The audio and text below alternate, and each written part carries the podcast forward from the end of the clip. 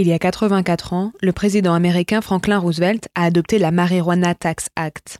Adoptée le 2 août 1937, cette loi instaure la taxation de tous les acteurs de la filière du chanvre, connue sous sa forme psychotrope comme cannabis. Franklin Roosevelt a en fait perpétué les politiques de la prohibition, non pas en rendant le chanvre explicitement illégal, mais en imposant une taxe sur sa vente et des peines en cas d'infraction tellement lourdes que son utilisation en est devenue presque impossible. Cette décision n'a en fait pas grand-chose à voir avec les questions de santé publique. Elle a permis la génération de revenus importants et surtout la création d'une excuse pour persécuter et emprisonner les minorités raciales.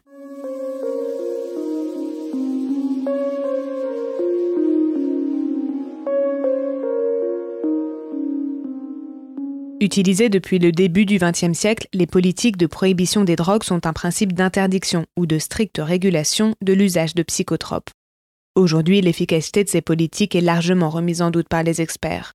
Les politiques prohibitionnistes mises en place à travers le monde pendant plus d'un siècle ont eu très peu ou pas du tout d'effet sur la production, le commerce et la consommation de drogue.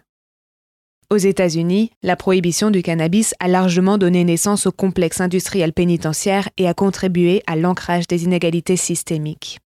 Dans le classement mondial du nombre de prisonniers par habitant, les États-Unis se trouvent bien en tête.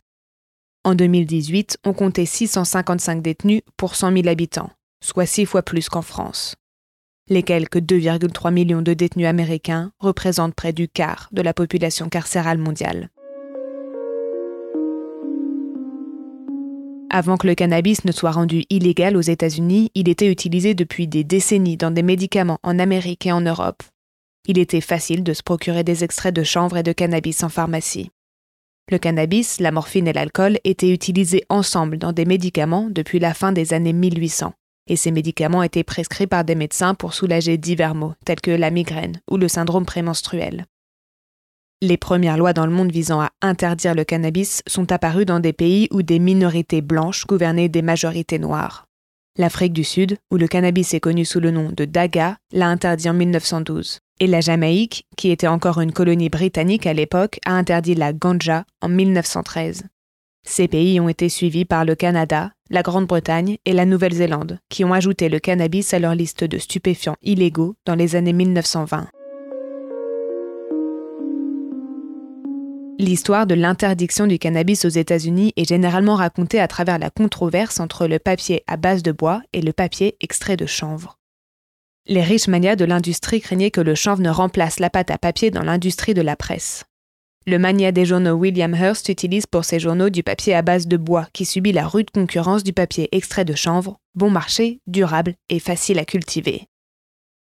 Andrew Mellon, secrétaire du Trésor et l'homme le plus riche des États-Unis, investit massivement dans le nylon de la famille Dupont pour concurrencer le chanvre.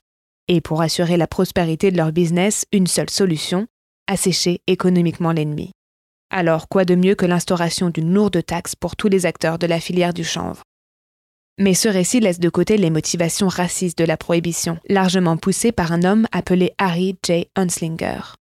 Dans les années 1930, Hanslinger est le chef du Bureau national des stupéfiants. Mais lorsque la prohibition de l'alcool est levée, Hanslinger doit se trouver un nouveau terrain de jeu. Il fait de la marijuana son ennemi numéro un. Marijuana, c'est juste le mot espagnol pour dire cannabis, mais pour Hanslinger, la distinction fait toute la différence.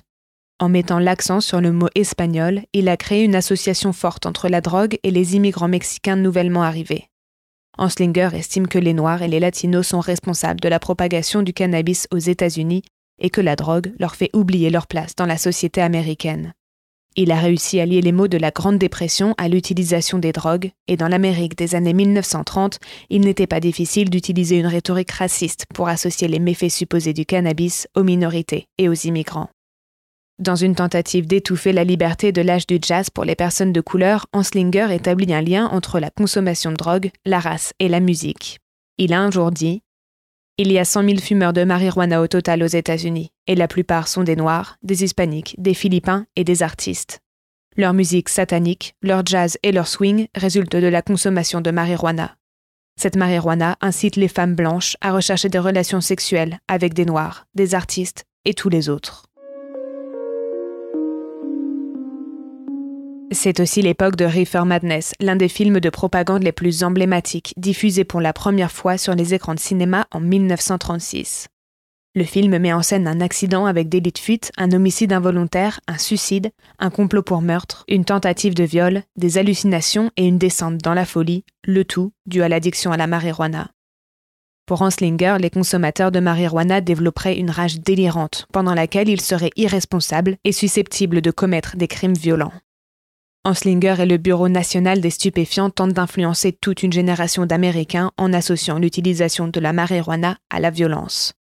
Le problème est qu'il y avait peu de preuves scientifiques qui soutenaient les affirmations d'Anslinger. Il a contacté 30 scientifiques et 29 lui ont dit que le cannabis n'était pas une drogue dangereuse.